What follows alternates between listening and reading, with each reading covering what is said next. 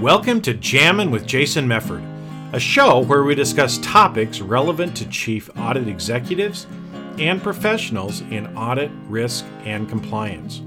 We discuss the technical and soft skills needed to navigate the minefields of organizations.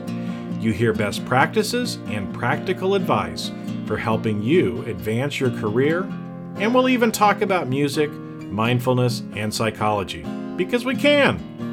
So sit back and relax while you listen to the number one podcast in the world for internal auditors, unscripted and unedited. Hi, everybody. Hey, uh, I was talking with another with a chief audit executive um, actually earlier today, and one of the terms that came up was trusted advisor. Okay, trusted advisor. Now, one of the aspirations that internal audit has is that it is a trusted advisor to the business. But as I was thinking about that and have contemplated on that a little bit uh, after the discussion, I wanted to talk about that and actually pose the question Are you actually a trusted advisor? And to go through and talk about that, I'm going to split apart that term, trusted and advisor and let's talk a little bit about both of those. Now, this happens to be one of those areas where it's it's kind of an aspiration of internal audit. We want to be seen as a trusted advisor, but I think sometimes we don't think about what it what that really means, okay, and what we have to do in order to actually be a trusted advisor. So let's first start talking about the word trust. Now, as auditors, we tend to be skeptical. You know, uh, if you go back to uh, the old Ronald Reagan, Mikhail Gorbachev uh, discussion, you know, where um, the, the two of them were talking at a press conference, and Ronald Reagan actually said, trust but verify, right? I trust you, but we're going to verify. And so a lot of auditors take that uh, kind of to heart. Well, I'll trust you after I validate or or check that I can actually trust you. The problem is that's not the way trust actually works. Okay? In order to be trusted, you have to trust. And I know sometimes this goes a little contrary, um, you know, as, as, you're thinking about this, some of you are going, well, hold it just a minute. This doesn't, how can I trust somebody until I actually verify that what they have done is trustworthy? Okay. Um, but like I said, that's not the way the trust actually works. So it doesn't mean that, that that we're giving up our objectivity or making any sort of a conclusion to begin with. But if you go into an audit in kind of an adversarial role, meaning I think you're committing fraud, or I think that what you're doing is not necessarily correct, the other person is going to feel that. And they're going to know and they're going to feel like you don't trust them. So why should they trust you? Okay. The other thing is sometimes as auditors, we do things that are not trustworthy okay? If uh, if we go against any of our any of the things that we say uh, then it means again that the audit client won't trust us. So if we don't keep all of the commitments that we have made to them or that we say to them uh, then then again they may question and and and really kind of wonder if they can actually trust us as well. So the way to trust people is um, you actually have to give them the benefit of the doubt to begin with, right? And go into the engagements in thinking, you know what, 90, 95% of the people in your organization are doing the best that they can. They're doing the best that they know how to do. And sometimes they're going to make some mistakes. We're all human, and sometimes we make some mistakes. But if you go into it with a different kind of an attitude and more of a partnership type of, a, of an attitude, uh, that's going to allow or start that trust building. Okay, and then think about it uh, in terms of a concept called the emotional bank account.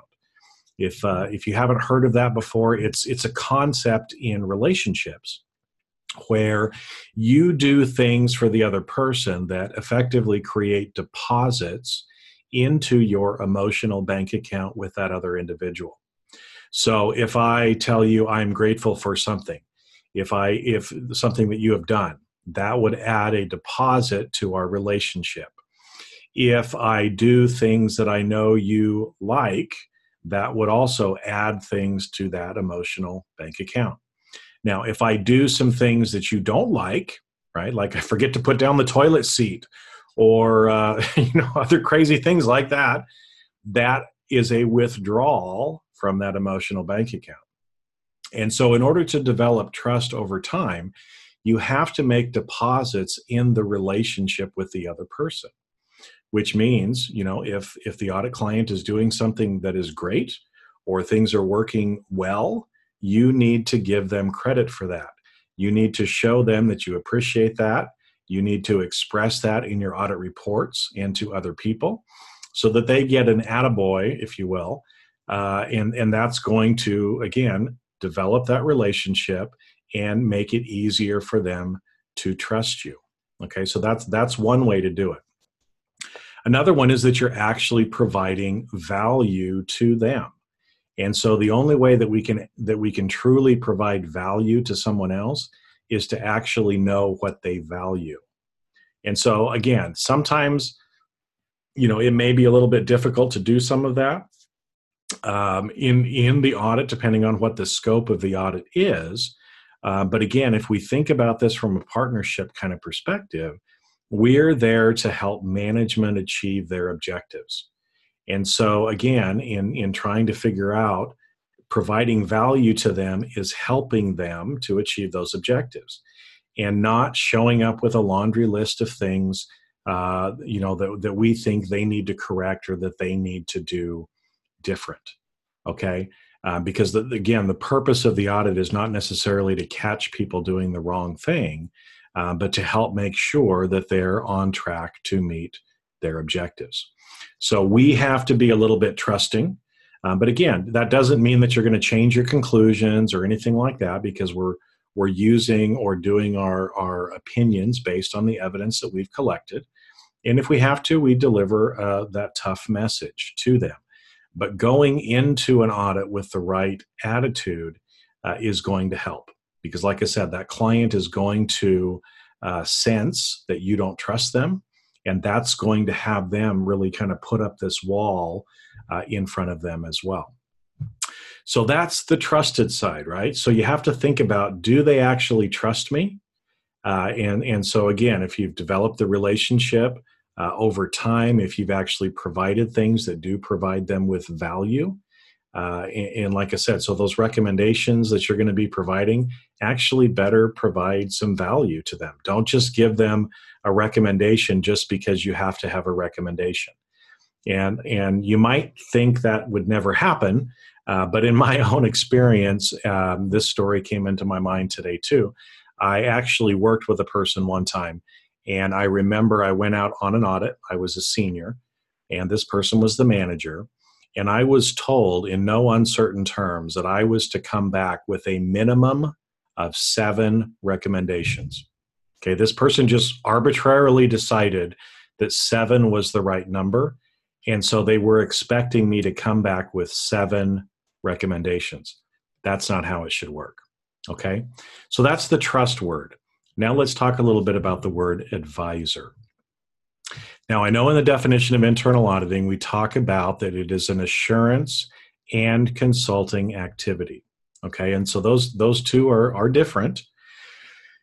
But the word advisor is not the same as the word consulting. And so one of the things that I would like you to start thinking about is if you want to be a trusted advisor, you need to provide advice. Consulting has the meaning that you're actually rolling up your sleeves and doing the work. Advising is more like coaching. Okay, and coaching is not the same as consulting. Coaching, you are providing insight to the other person, uh, you're asking the right questions, but you're also not telling them how to run the business. And this is another fine line that sometimes auditors cross. Your job is never to tell them how to run the business. Okay, because that's first off not your job. Second off, you are probably not qualified to tell them how to run that part of the business. Because if that was the case, you'd be the manager instead of them. Okay, they have lots of years of experience, but they they don't see everything okay and this this comes to a, a matter of perspective. And one of the ways that we can provide that insight is we're not involved in the day-to-day operations. And so sometimes someone coming in from the outside who is objective who is not in the day-to-day things can actually coach someone and ask the right questions so that you can highlight the things that need to change now, there, there's this concept called white noise. And uh, most of the time, when you're in the details, you end up starting to block out certain things. You, you just literally do not even see them. Uh, th- that are that are going on around you because you see them all the time, and so they become a part of the norm. And as a result, like I said, you don't actually notice it. So that's why having someone come in from the outside, like an internal auditor, who is objective and can provide some of that insight and ask the right questions, then you can ask questions like, well, you know, why why is this happening? Or I'm I'm curious as to why, uh, you know, is this thing sitting over here? It, it looks like it's out of place. Is is it out of place? Um, and and actually having some of those kind of questions uh, is is much more in line with being an advisor. So uh, you know, again, just just some quick thoughts today on being a trusted advisor, and to have you actually think: Are you trusted, and are you actually providing advice? Because you can only be a trusted advisor if you're doing both of those things. Now, I believe that we should be trusted advisors and we should be doing those things to help to help the organization. Uh, and again, that means being a part of the team and actually doing what is best for the organization, uh, because ultimately we're all on the same team.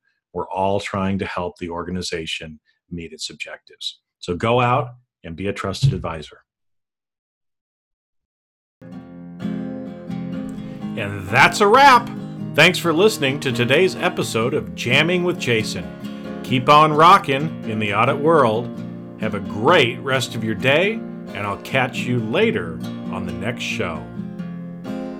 If you'd like to earn continuing professional education for listening to today's episode, head on over to C Risk Academy at ondemand.criskacademy.com. And that's C as in the letter C, riskacademy.com. Not only do you get a CPE certificate, but you also will have access to the video version of today's show. The views and opinions expressed on this show are that of the individuals and not of their respective organizations.